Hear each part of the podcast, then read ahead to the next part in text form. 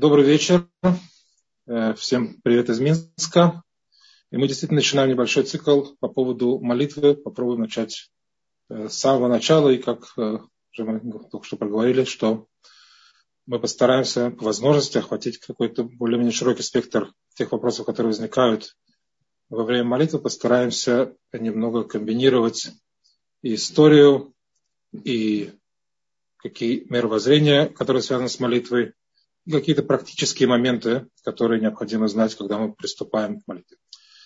Э, прежде всего, надо начать, наверное, с азов, с самого начала. В принципе, молитва, то, что мы молимся три или больше раз в день, где источники этого закона, где э, прописано, э, кто постановил, когда, э, быть может, позже посмотрим, почему, постановили, что надо молиться. Э, источник, э, в принципе, молитвы приводится в Рамбаме, с Талмуда. Рамбам пишет, что есть заповедь, повелительная заповедь из Торы, повелительная заповедь, повелительная заповедь слова Рамбама, молиться каждый день. Молиться каждый день. Как написано, и служите Всевышнему Богу вашему. Ваавадатем это шем элокехем в Талмуд приводит слова мудрецов из Талмуда, служение также упомянуто в контексте служения сердцем, как написано, служить ему всем сердцем, мы это читаем ежедневно в тексте Шма Исраэль, по крайней мере дважды, служить ему всем сердцем. Что такое служение, основа которого сердце, говорит Талмуд, это молитва. Разумеется, сразу же в скобочках возникает вопрос, зачем тогда молиться вслух или, по крайней мере, как-то проговаривать. Отдельная тема, с Божьей помощью мы до нее в процессе дойдем. Но как бы то ни было, сама основная идея, база того, что надо молиться, написана так или иначе в Торе. Там не написано, сколько раз молиться, там не написано, мужчина ли, женщина ли. Но, в принципе, то, что каждый день надо молиться, то есть обращаться к Всевышнему теми просьбами, которые на настоящий момент насущны, вот эта идея прописана в Торе. И она одинакова всегда, каждый день есть обязанность молиться. Но мы знаем, что сегодня, если мы откроем книгу Сидур, скажем так, сборник молитв, мы увидим э, немного больше, чем раз в день какая-то просьба. Мы увидим молитву, по крайней мере, три раза в день. Э, мы увидим еще большое количество. Сама молитва, она довольно широка не только какие-то конкретные просьбы. Мы увидим целый блок того, что называется благословление. Все это так. Мы сейчас попробуем начать прежде всего с истории самой молитвы. Определение молитвы, мы подробнее будем говорить в другие разы. Определение молитвы – это просьба. Просьба. История она такова. Гемора, Талмуд, Тракати Брахот занимается вопросом, кто и когда и почему постановили молиться, как мы сейчас молимся, три раза в день. Еще до того, что мы будем искать историю того, почему установили единую форму молитвы для всех, более или менее одинаковую, э, с небольшими различиями в нусхаот, которые возникли немного позже, мы прежде всего должны понять, э, почему надо молиться три раза в день, где тому источники и почему так оно постановлено. Есть в Талмуде тому два подхода. Два подхода. Первый подход, что молитва установлена нашими праотцами. Авраам, Цхак и Яков. И приводятся э, суким, стихи из Писания, из Торы, где про Авраама написано, что стал Авраам рано утром к тому месту, где он стоял там, и Талмуд приводит, что понятие «стоять» перед кем-то в данном контексте имеется в виду молитва, Получается, что Авраам встал рано утром и пошел молиться. Это молитва Шахарит, утренняя молитва. Далее Талмуд приводит, что Ицхак, сын Авраама, Ицхак, он тот, который установил молитву Минха, дневная молитва, или предвечерник, как еще называют, молитва Минха, которая э, приводится, что и вышел Ицхак говорить в поле, куда он вышел говорить. Говорить имеется в виду говорить со Всевышним. Это просить его. Это молитва, тот самый выход, когда он встретил Ривку, которая вместе с Элезером возвращалась из дома, из дома Бетуэля и Лавана. Это молитва Ицхака, это Минха. Написано, что это произошло в предвечерние часы. Предвечерние часы это именно молитва Минха между полуднем и началом ночи, и заходом солнца, то есть предвечерние часы. И Якова, в свою очередь, он тот, кто постановил молитву Майрев. Вечерняя молитва Маариф, она установлена в силу того, что сделал Яков Авину. Это история его молитвы Майрев была, когда он шел из Бершевы, из дома отца, убегая от брата своего Исава. Он шел в сторону, на север, к Лавану. Э, он остановился там на ночь. Эта остановка была обусловлена в том числе, в том числе молитвой Майрев. Это то, что написано в Талмуде первый подход. Другими словами, молитвы три раза в день надо молиться. Почему? Потому что Авраам, затем Ицхак, затем Яков, они нам показали, надо молиться Шахар и Свинхумарев. То есть, если Авраам молился Шахарит, показал, что надо, показал нам, Тора показал нам на примере Авраама, что надо молиться Шахарит, значит, Ицхак уже это, несомненно, принял, он добавил Минху, и потом Яков добавил еще одну молитву Майрев. Получается, три молитвы выучиваются из працу. Это первый подход. Второй подход. Второй подход это э, э, то, что определено словами, что филот медим текну. То есть молитва, ее установили, ее установили вместо или напротив, если дословно перевести, жертв. То есть молитва соответствует, да, является некой, если так можно сказать, заменой да, жертвам, которые приносили храме. Сейчас мы пробуем пояснить, какая связь между жертвой и молитвой. Но как бы то ни было, в храме, как известно, было две, всегда, круглый год, как минимум, было две ежедневных жертвы тамид, которые выполнялись в виде курбанла, жертвы сожжения. Два раза в день однозначно в храме приносили жертву. Первую жертву приносили сразу с утра, прямо на рассвете, когда светало. Это была жертва тамид шель шахар, это была жертва, постоянная жертва утренняя. Затем, после этого в храме была какая-то служба, там что-то происходило, приносились частные жертвы или иные, праздники бывали, субботы бывали и так далее, и так далее, и так далее. В самом конце дня, предвечерние часы, приносили еще одну постоянную жертву тамид, которая называется тамид шельбена арбаем, межвечерье так называемое, то есть между полуднем и, и вечером, то есть заходом солнца, приносилась вторая жертва тамид, постоянная жертва сожжения ежедневно.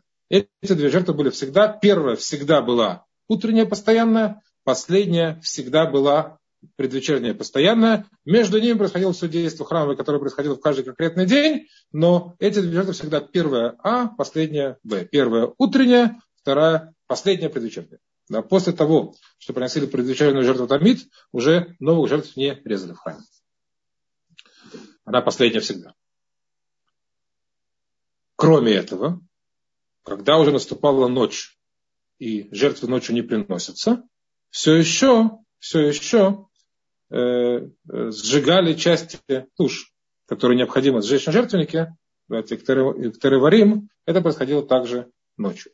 Говорит Гемора, что две основные жертвы, как полноценные, если можно сказать, именно жертвы, это есть шахарит и минха. Шахарит утренняя вместо утренней жертвы, вечерняя, предвечерняя молитва Минха вместо жертвы, постоянной жертвы предвечерней.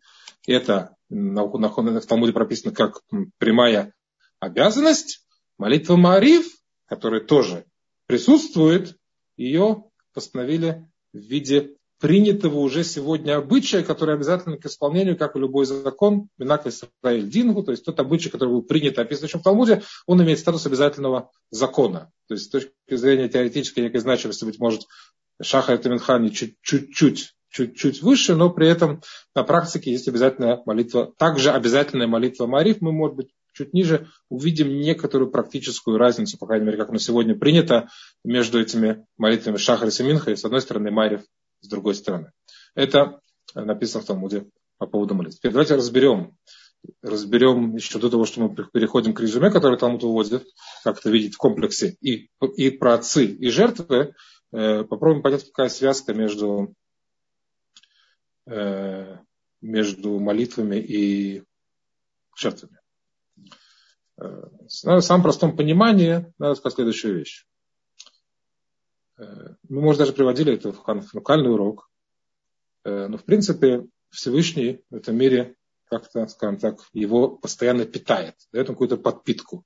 Мир существует, как мы знаем. Вчера существовал, сейчас существует. Не факт, но дай Бог завтра тоже будет существовать. Поэтому э, как-то он спускает какое-то воздействие, да, какие-то силы, которые в этом мире дают ему право, возможность как-то реализоваться и функционировать. Где находится тот коридор, который, через который, где-то труба, если так можно выразиться, через которую проходит вот это самое воздействие, через которое Всевышний спускает в этот мир, то, что называется на иврите шефа. Шефа – это благодать, неправильное слово, а наполнение, все то наполнение, которое здесь находится.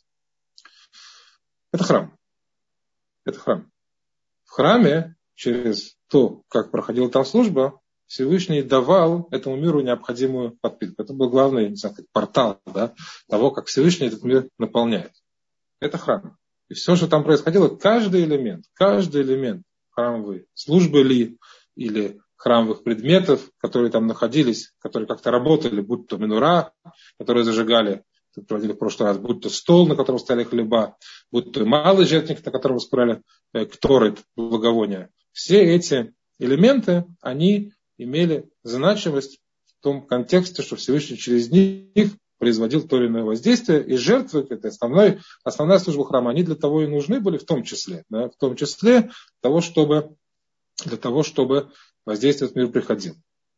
Сейчас храма нет, сейчас довольно просто будет понять. Где сейчас тот инструмент, через который мы привлекаем, что, что, чтобы, через который можем попросить и получить то, что нам необходимо?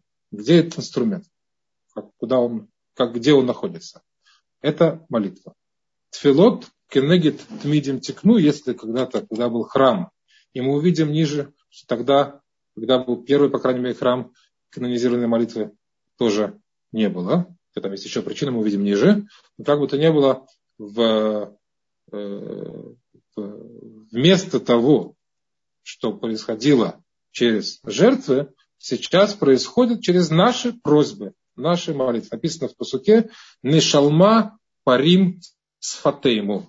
Мы восполним парим, парим это э, быки, то есть жертвные животные. Мы восполним нехватку жертвных животных, чем с фатейму, нашими, с фатейну, нашими устами. Не шалма парим с фатейну. Восполним вот этих самых жертвных животных, которых нет, их можно как восполнить. Восполнить это можно молитвой, устами. Да? Устами это Э, сказано в том, в том числе в контексте, можно понимать это в контексте молитвы. Это, прежде всего, база. Продолжает Талмуд. Продолжает Талмуд. А как это вместе сходится? Говорит Гемора, что действительно эти молитвы, три молитвы установлены про отцами, мудрецы позже привязали это к жертвам. Это логично, что про отцы установили, что надо молиться три раза в день, мы видим в Торе, что так должно быть, не написано как прямая обязанность, тоже сейчас мы это поясним, не прямая обязанность из Торы молиться три раза в день, прямая обязанность, то, что мы приводили, приводили выше, раз в день, как-то, неважно, может быть, даже как, но прямая обязанность молиться из, и три раза в день установлена на уровне законодательной строгости мудрецами, и они же пояснили, что это связано с жертвоприношением. Э, в в контексте того, что молитву установили про отцы, но поэтому мы продолжаем говорить, что это не закон, не обязан сделать историю, надо пояснить. Мы находим, в, как пример я приведу. Э, например, есть заповедь, обязанность, чтобы папа, родители, родители воспитывали своих детей. Обязанность такая. Это обязанность на законодательном, скажем так, уровне, это обязанность, это обязанность слов мудрецов. Это как бы обязанность, которую мудрецы наложили на родителей, на родителя воспитывать детей. Есть отдельная заповедь, да, отдельная обязанность, это уже история, чтобы отец научил сына Торе, да, там в обязанности надо, если это мальчик, и, и то, тоже мальчик. И выкупил первенца, если это мальчик, первенец эти вещи прописаны в Мишне они имеют свои источники. Но в целом воспитывать, да, это, это приучать ко всем заповедям, не только тех, которые прописаны как э, прямая обязанность отца. Это обязанность родителей, которые свободцов. Но при этом понятно, это видно из многих-многих примеров в Танахе, что сама идея того, что надо это делать. Эта идея, она из Торы. Мы видим, что наши праотцы этим занимались. Мы видим, что позже пророки этим занимались, так далее, так далее, так далее, так далее. Несомненно, сама идея того, что надо молиться, что, простите, что надо воспитывать детей, это из Торы.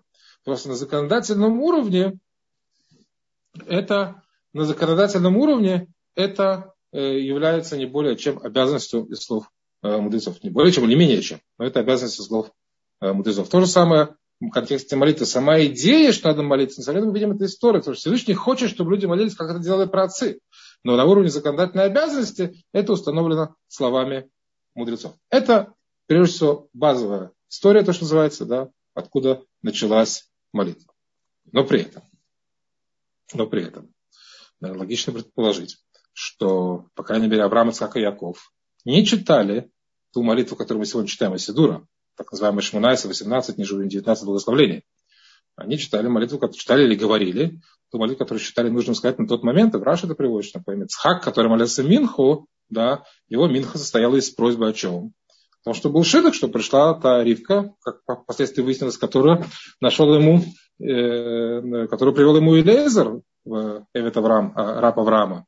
То есть это, наверное, не было той молитвы, которую мы сегодня читаем в Сидуре, это была идея просьба Всевышнего о насущных нуждах. Теперь надо перейти к следующему этапу, когда и кто и почему установили вот эту молитву для всех одинаковую. То есть вот три раза в день, как и положено, да, мы молимся и читаем один и тот же плюс-минус текст для всех одинаковый. Откуда это произошло, кто это э, вел. Э, здесь есть два объяснения. Одно, быть может, проще, другое более глубокое, одно, скажем так, историческое, другое больше мировоззренческое. Приведем оба. Рамбам в самом начале законов молитвы приводит историю происхождения постановления одинаковой молитвы для всех следующим образом. Рамбам приводит, что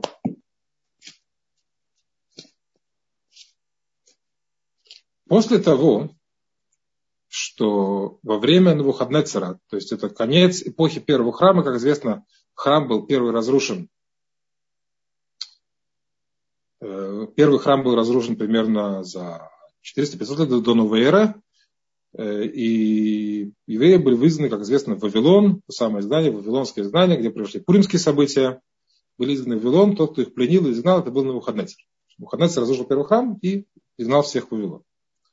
Рассказывает нам Рамбам, что десятки лет, которые жили в Вавилоне, 70 лет, которые, 70 лет, которые жили в Вавилоне, э, произошло то, что э, евреи, живя там, они немного э, не, не ассимилировались, это недавно не написано, но они так или иначе, с точки зрения умения выражать себя, как положено на святом языке, как и должно обращаться к Всевышнему, они немного потеряли эту возможность, потому что, как он пишет, они ну, перемешались, не в смысле перемешали, наверное, в прямом смысле с другими народами, но они, по крайней мере, в восприятии, в языке перемешались с теми народами, жили Парас, Персия, Яван, это Греция древняя.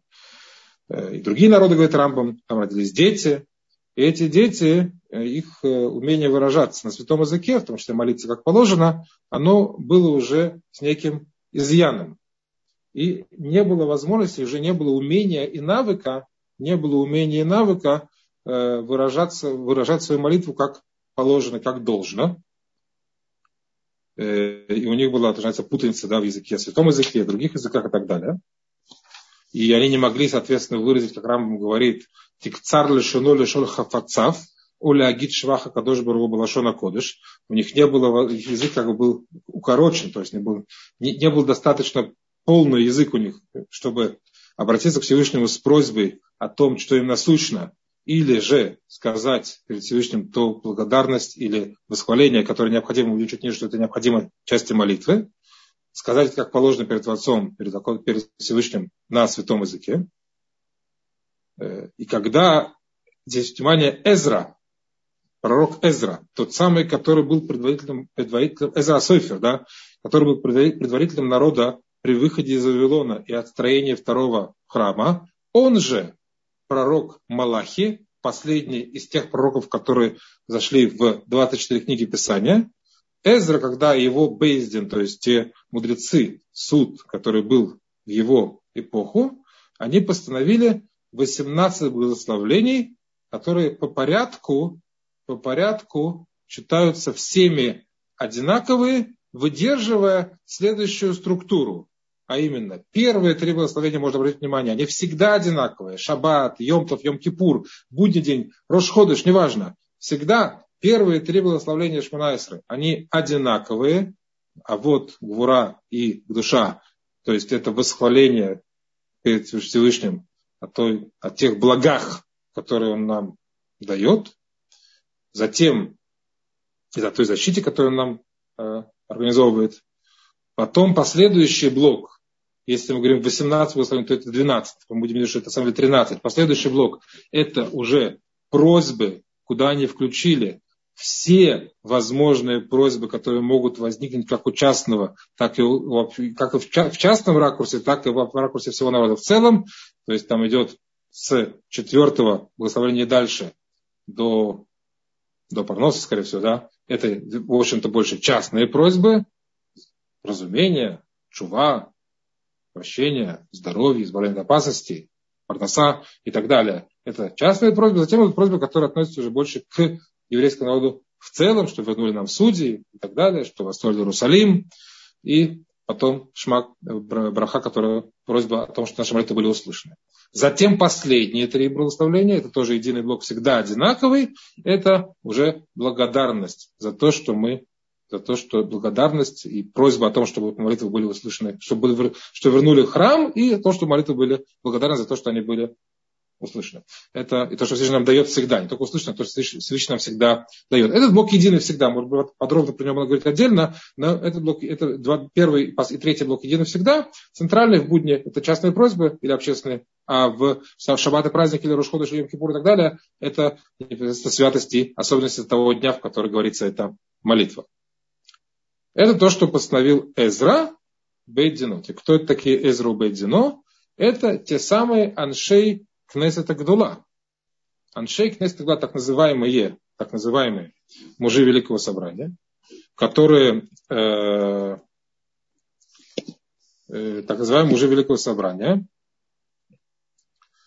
э, которые, э, про которых написано, что часть их еще была пророками, в том числе тот самый Эза, то есть пророк Малахи, последний пророк, это были мужи Великого Собрания, они постановили молитву, вот такую, скажем так, канонизированную, 18 благословлений. Подчеркиваю, мы сейчас говорим молитва в самом узком понимании этого слова, это Амида, Шмунаэсра, просьба непосредственно. И на самом деле более широко если смотреть, то там есть еще до того, не благословление, там есть Пускай Земра в Шахари, там есть блок Шма Исраэль, это вообще просто отдельная заповедь, надо будет понять, почему она находится непосредственно именно во время молитвы, мы ее говорим. То же самое в Минху, там есть Аша, есть Таха, но есть еще э, предшествующие и завершающие части всегда в, э, до и после молитвы Амида. Мы сейчас говорим в самом узком смысле, а именно молитва Амида, которая представляет собой с большего просьбы, когда уместно говорить частная просьба, то есть будний день. Это э, постановление мужей Великого Собрания. Продолжает Рам уже во второй главе. Рам говорит, что во времена Рабан Гамлиэля, это эпоха Мишны уже, это по прошествии, э, по прошествии трех-четырех сотен лет э, после мужей Великого Собрания, постановили еще одно благословление, а именно, что в, период, в эпоху, когда жил Рабан Гамлеэль, э, как Рам объясняет, э, к сожалению, распространился апикурсуд, то есть вероотступничество, скажем так, распространилось вероотступничество, и мудрецы посчитали необходимым ввести в постоянную ежедневную молитву еще одно специальное благословление о том, чтобы эта, э, скажем так, напасть не имела силы. Это были Мудшини Мальтия это постановили позже. Хотя разница там несколько сотен лет не так, не так много.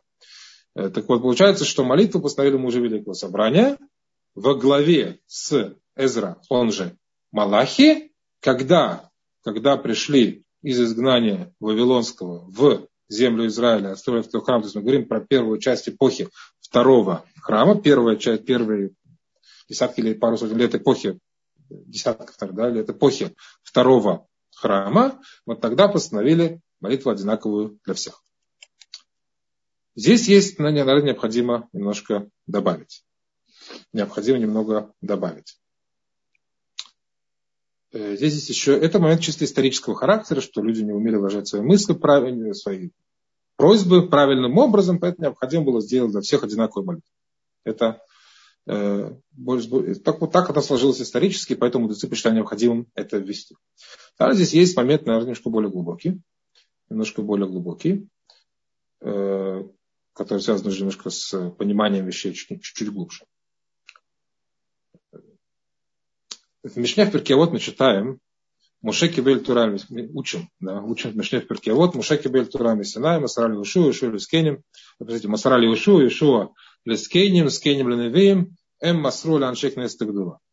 Моше получил Тору на Синае, он, Моше, передал ее Иошуа, Иошуа, в свою очередь, передал ее старейшинам, старейшины, в свою очередь, передали ее пророкам. Это, эти эпохи можно четко совершенно видеть в Танахе. Моше это Пятикнижие, книга Иешуа это Иешуа, затем э, следующие книги это эпоха называемых старейшин, да, а потом уже пошла то, что называется эпоха пророков. Э, после того, что эпоха пророков завершилась, то написано, что они, пророки, передали это кому? Аншей Кнесет Агдула, мужи Великого Собрания так они назывались. То есть это ведущие мудрецы той эпохи назывались мужи Великого Собрания. Это было 120 человек. 120 мудрецов, которые, можно сказать, руководили народом в то, в то время. И, и по их словам, все, что касается Торы и заповедей, да и, наверное, не только, оно так или иначе решалось и функционировало. И вот в этот момент, когда произошла смена эпох, мы должны понимать, что то, что написано в Перке, а вот это не просто история. Моше, потом Иошуа, потом Скейним, старейшины, потом пророки и так далее. Это не просто история. Это немножко глубже. Это смена эпох. Смена эпох. Проиллюстрировать это, есть очень красивая иллюстрация, там прямо из Танаха, э, как известно, как известно, когда были в пустыне, когда были в пустыне, то ели ман, и все вопросы решались прямым общением Муше со Всевышним. И, как известно, было огромное количество чудес, которые сопровождали их в течение странствий все 40 лет. Потом Муше умер, когда пришли в землю Израиля, то написано в самом начале, буквально в книге Иешуа, описано, что когда пришли в землю Израиля, значит, надо было там уже что-то кушать. Значит, уже пришлось пахать, сажать, отжимать, молотить, веять и так далее, так далее, так далее, уже надо было заниматься такими вот делами, которые принесут просто пропитание. В пустыне все эти вопросы не стояли вообще. Все было на тарелочке, то, что называется, был ман, был колодец Мирьям, были облака славы, все было подано. И, наверное, логично предположить, что евреи это ощущали. Те, которые перешли Иордан, во главе с Иошу уже, они это прекрасно понимали. При этом, если мы откроем книгу Иешуа, как она начинается, сказал Всевышний Иешуа, Моше Авди Мет. Это самое начало книги Иешуа, то есть самое начало блока, который называется книги пророков, если Тора, пророки, Писания, то Навиим, Сифрей Навиим, книги пророков начинаются книгой пророка Иешуа, Моше Авди Мет. Перевод «Мой раб Моше умер». Это сообщение, которое Всевышний делает кому? Иошуа. Зачем это говорить? Моше умер. Более того, Иошуа, который был ближайшим учеником, наверное, логично сказать, что если так можно сказать, все знали, что Моше умер, но можно сказать, что, наверное, Иошуа первым узнал, если был кто-то первый, а кто-то второй, то, наверное, Иошуа первый узнал, что Моше умер. Более того, ведь написано, что сидели траур по Моше.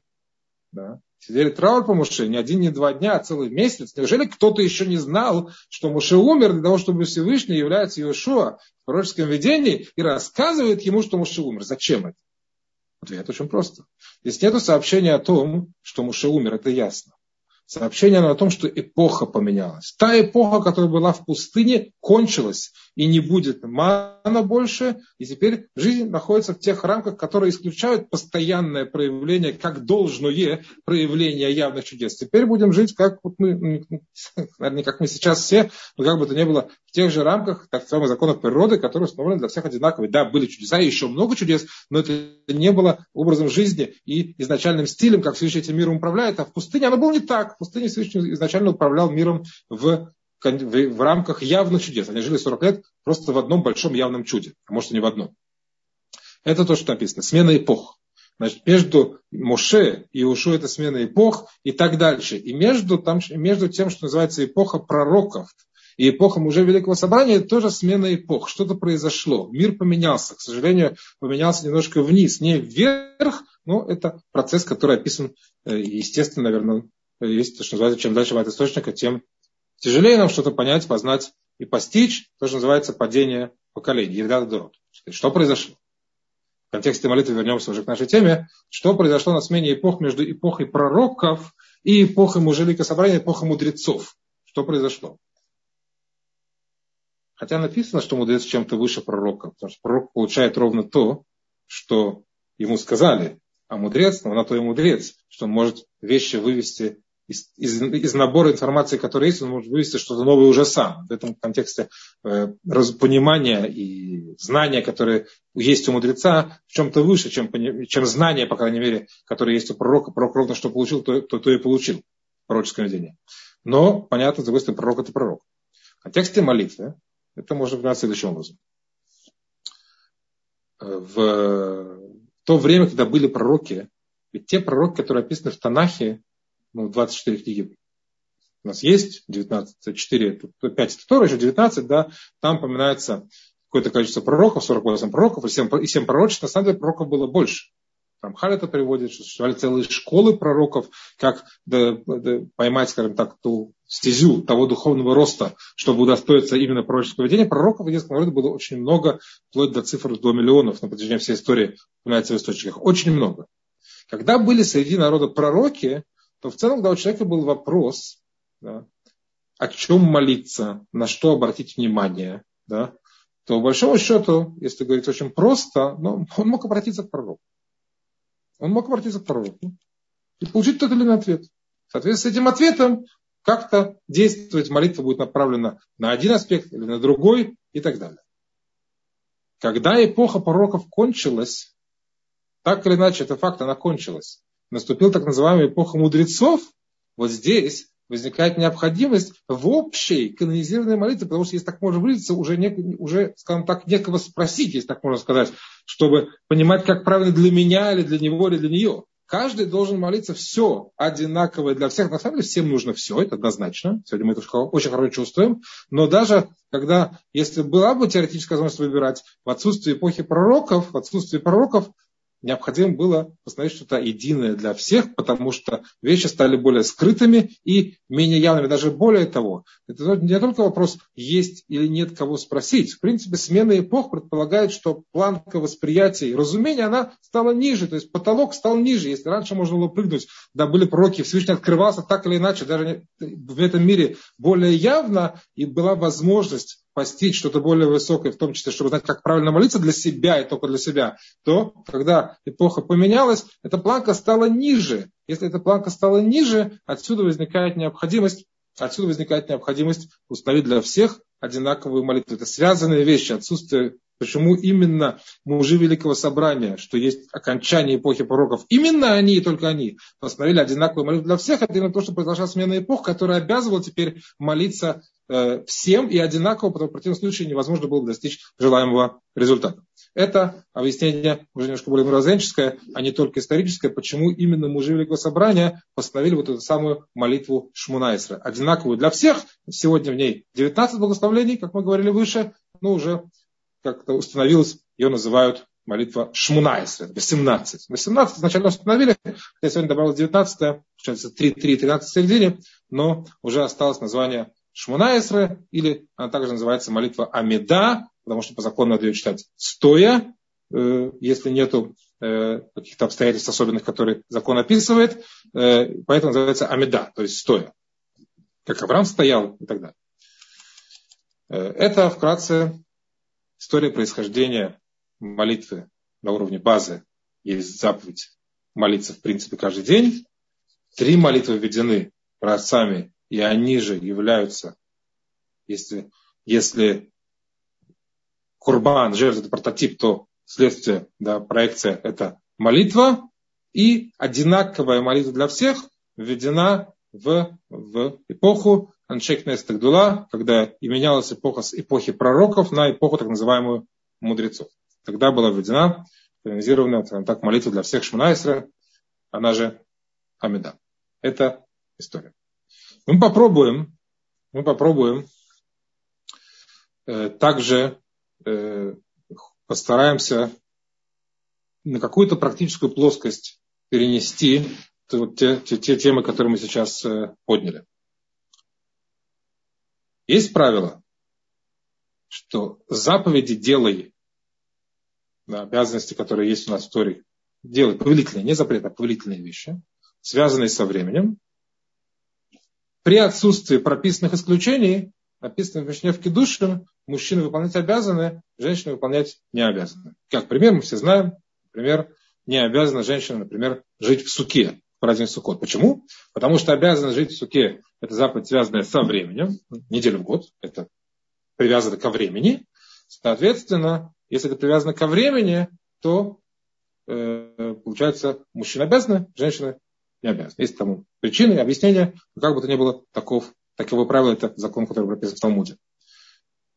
Цицит, ночью не работает, женщина не обязана. Еще ряд, целый ряд мецвод, целый ряд мецвод, которые мужчина обязан, женщина не обязана. Есть исключения, там, отца это исключение, слышать Могилу в, в, в, в, Пурим это исключение, еще целый ряд исключений. Но в целом общее правило таково, мецвод асэш азман гарама, а нашим хаявим, нашим птурот, заповеди делай повелительные заповеди, связанные со временем, мужчина обязан, а женщина не обязана. Если мы перейдем к молитве, молитве, то здесь есть два ракурса.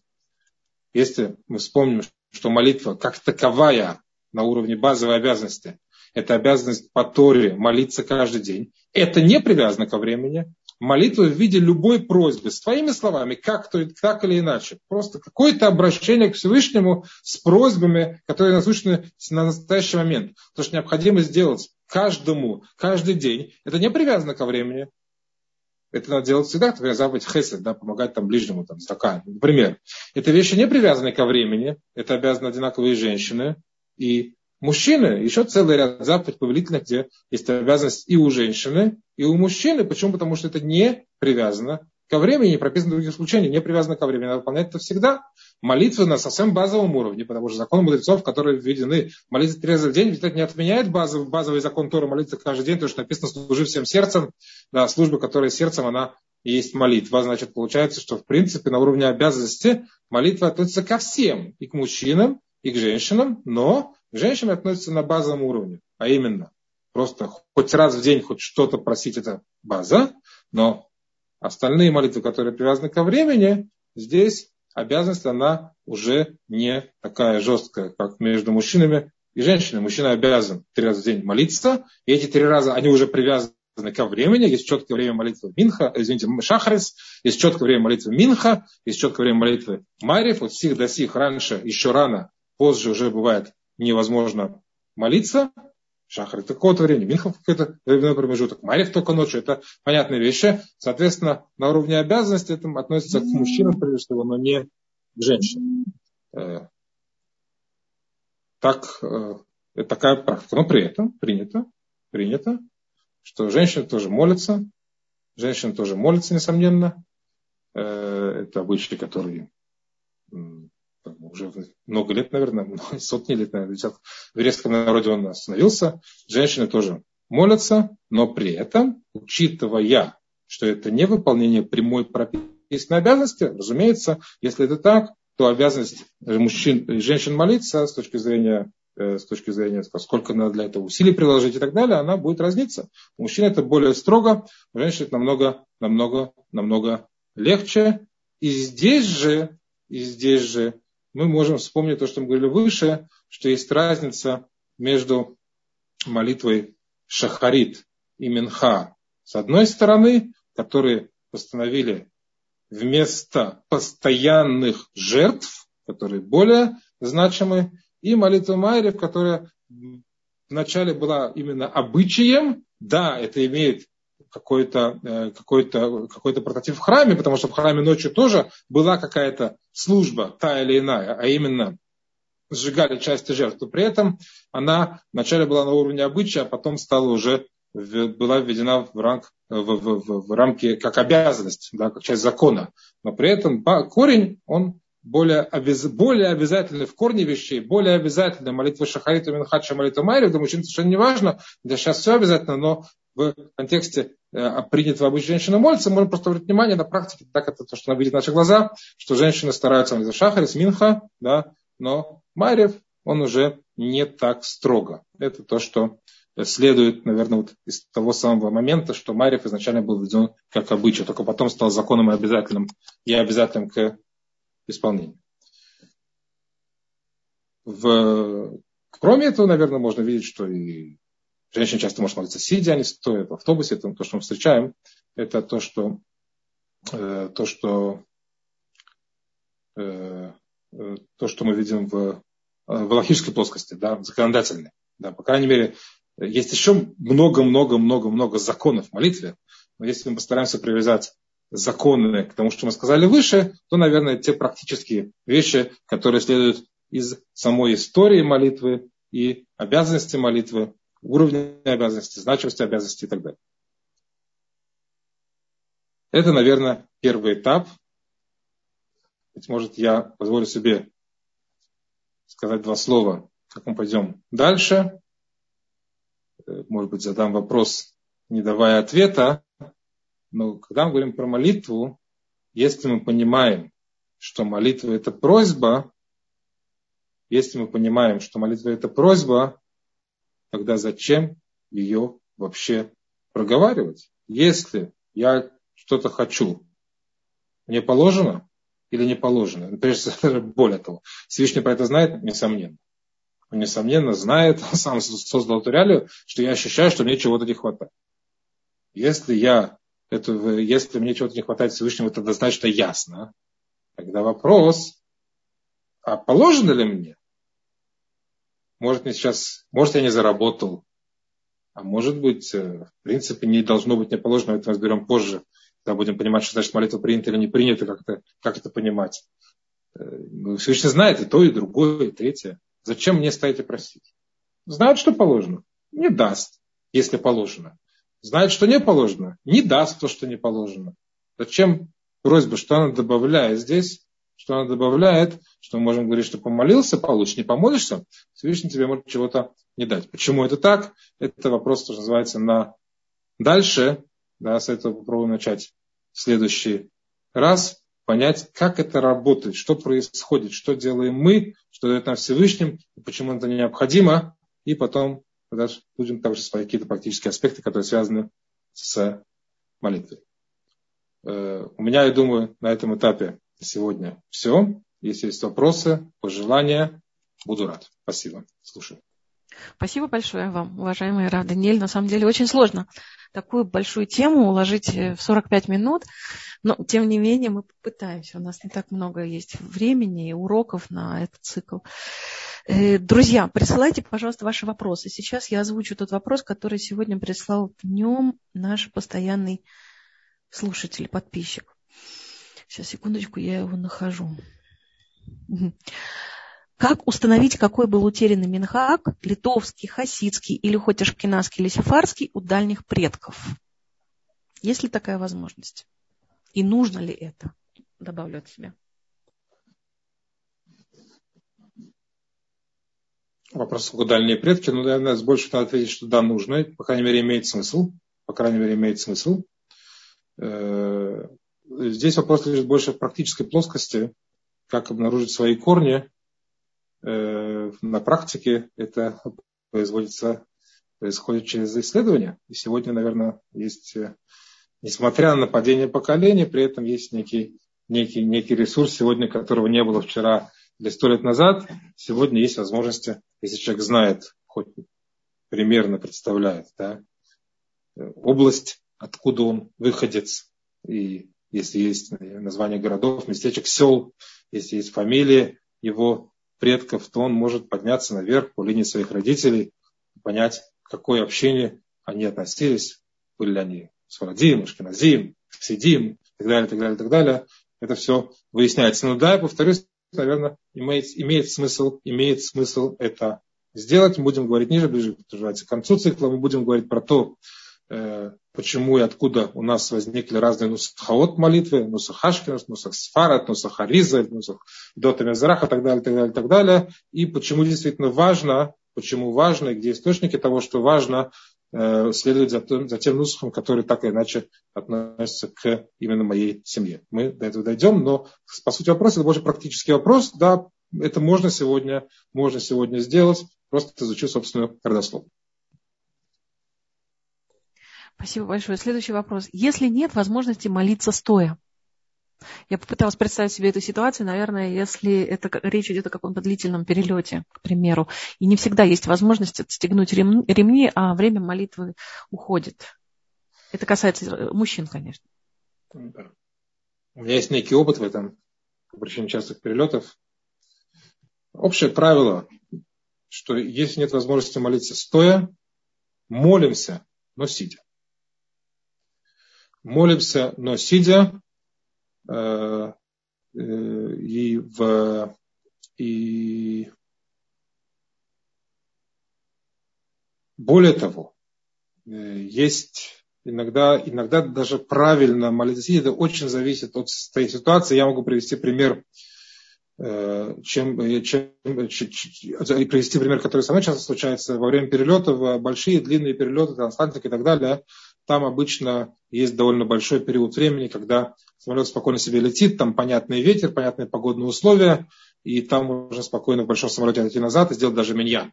Да, если даже миньяна нет, то можно встать и помолиться. Но на коротких перелетах, то здесь иногда возникает вопрос следующего характера. Есть закон такой, человек не имеет права молиться, то есть ну, неправильно, да, это неправильно так делать, неправильно молиться, если я изначально знаю, что мне может что-то или кто-то помешать. И учитывая, что на коротких периодах в любой момент времени могут сказать, сядьте, пристегните ремни, то есть я стану молиться стоя и мне в середине этой молитвы человек скажет, сядьте, я буду обязан сесть. Есть какие-то правила любого самолета, любой компании. Получается, что я сам создал ситуацию, когда молитва может быть прервана, мне могут помешать. Так изначально иногда имеет смысл молиться сидя. Но в любом случае человек, надо принимать решение на месте уже, да, как оно, как оно комфортно и как оно представляется, как будет происходить этот самый полет. Но в принципе, если возможности нет молиться сидя, стоя, однозначно молимся сидя. Я видел два вопроса только что в Два вопроса только что в Да-да, спасибо. чате. Второй вопрос, я сразу отвечу, что это очень, очень верный и правильный вопрос. А именно, э, зачем это говорить устами? Мы чуть-чуть это одной фразой сказали, что вроде как это в сердце, зачем говорить устами, зачем говорить, да? Значит, почему здесь важно слово, слух или шепотом, но именно слово, это очень правильный вопрос, с помощью мы до этого, Заташем, дойдем, да, это вопрос, который поднимают наши комментаторы и объясняют, почему это так. Это очень, очень своевременный вопрос.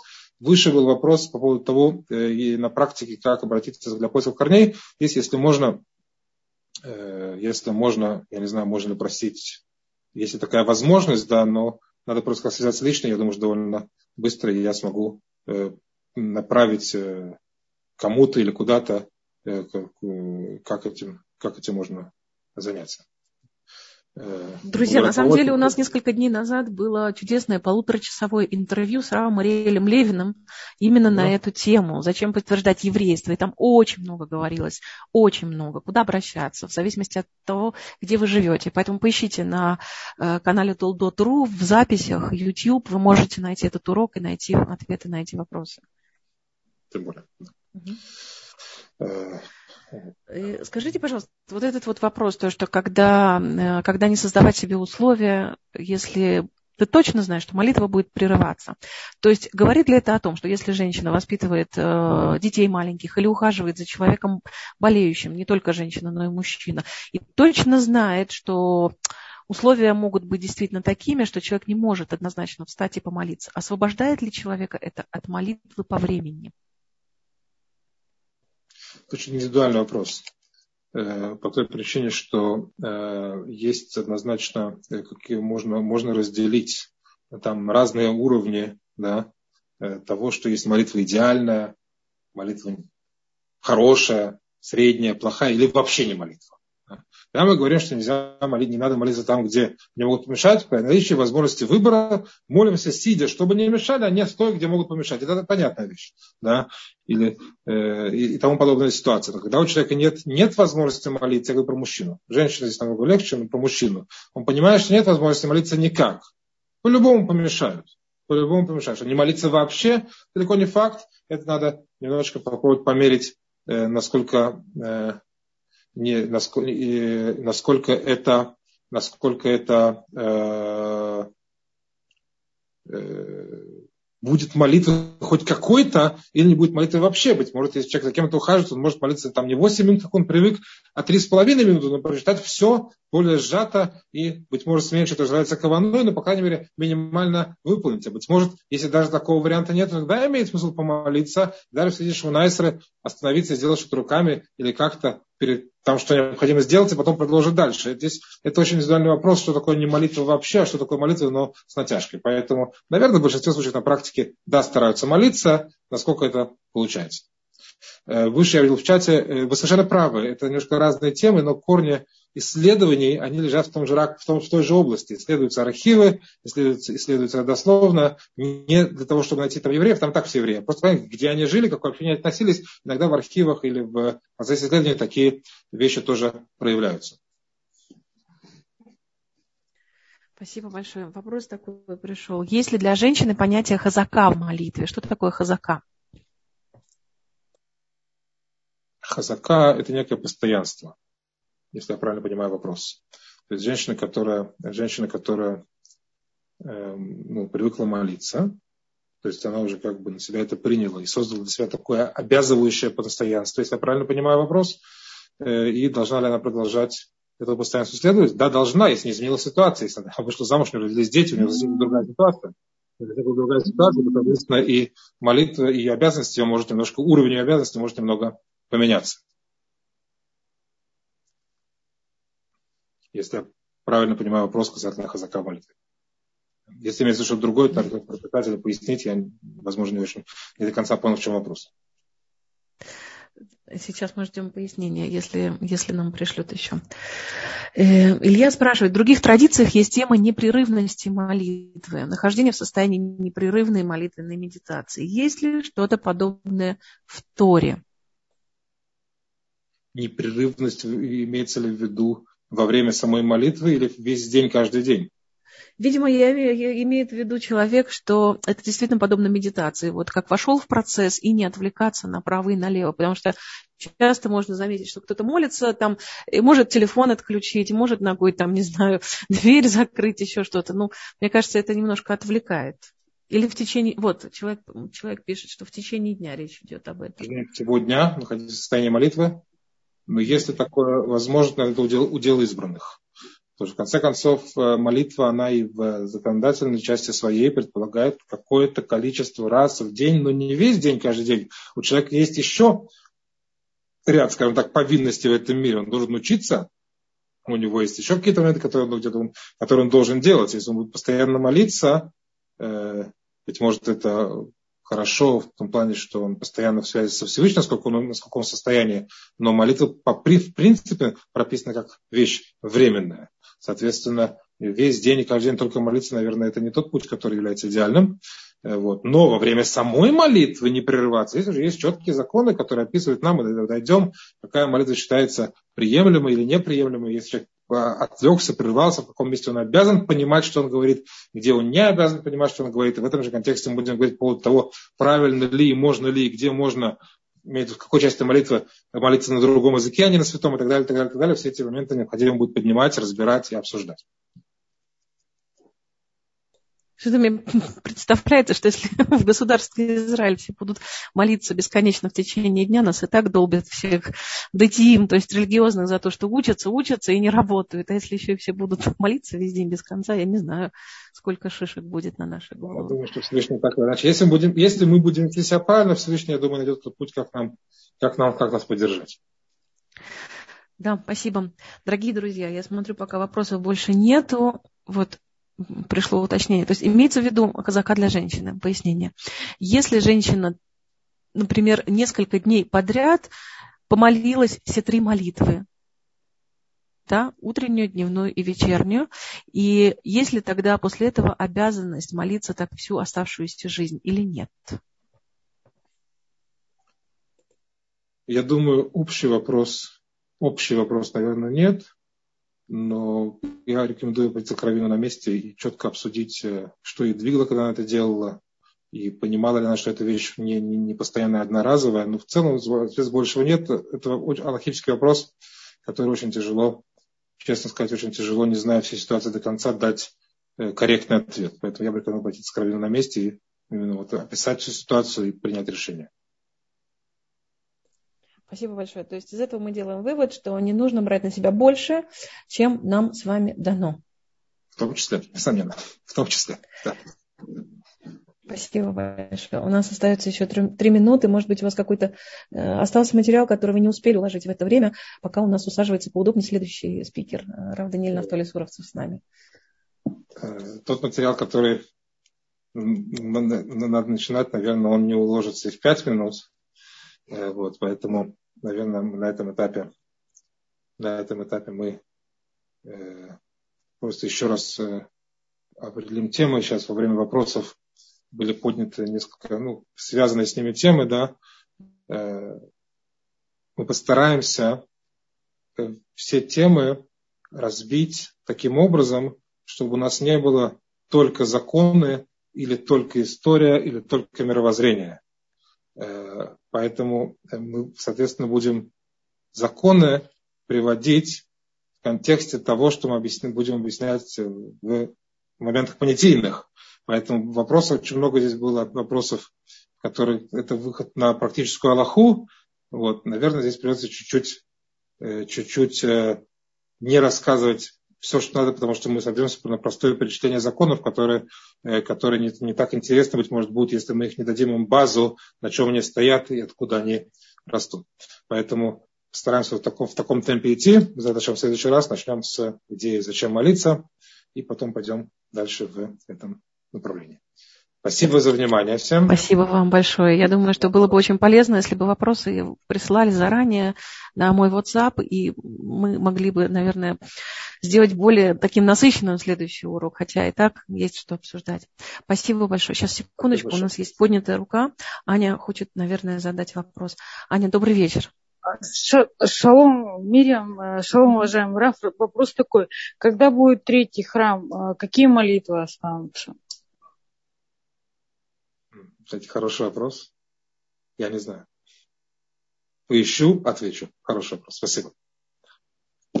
Спасибо. Спасибо большое.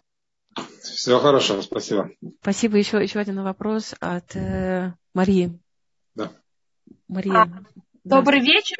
Вопрос э, следующий. Э, если есть маленький ребенок, нужно ему помочь. Э, в первую очередь нужно ведь ему помогать или нужно помолиться, если уже время э, выходит? Если мы говорим про маму, однозначно, если мы говорим да. про маму, однозначно надо помочь вначале ребенку. Если мы говорим про папу, надо изначально продумать так, чтобы такой ситуации не возникло. Но про маму однозначно помочь ребенку. Да. да, и то есть получается, когда маленький ребенок, который все время, в принципе, требует помощи. Эм, да. Есть освобождение от молитвы постоянно да. или нет? Постоянной молитвы, получается, может быть, да, будет освобождение. Надо молиться хоть раз в день, хоть как-то своими словами.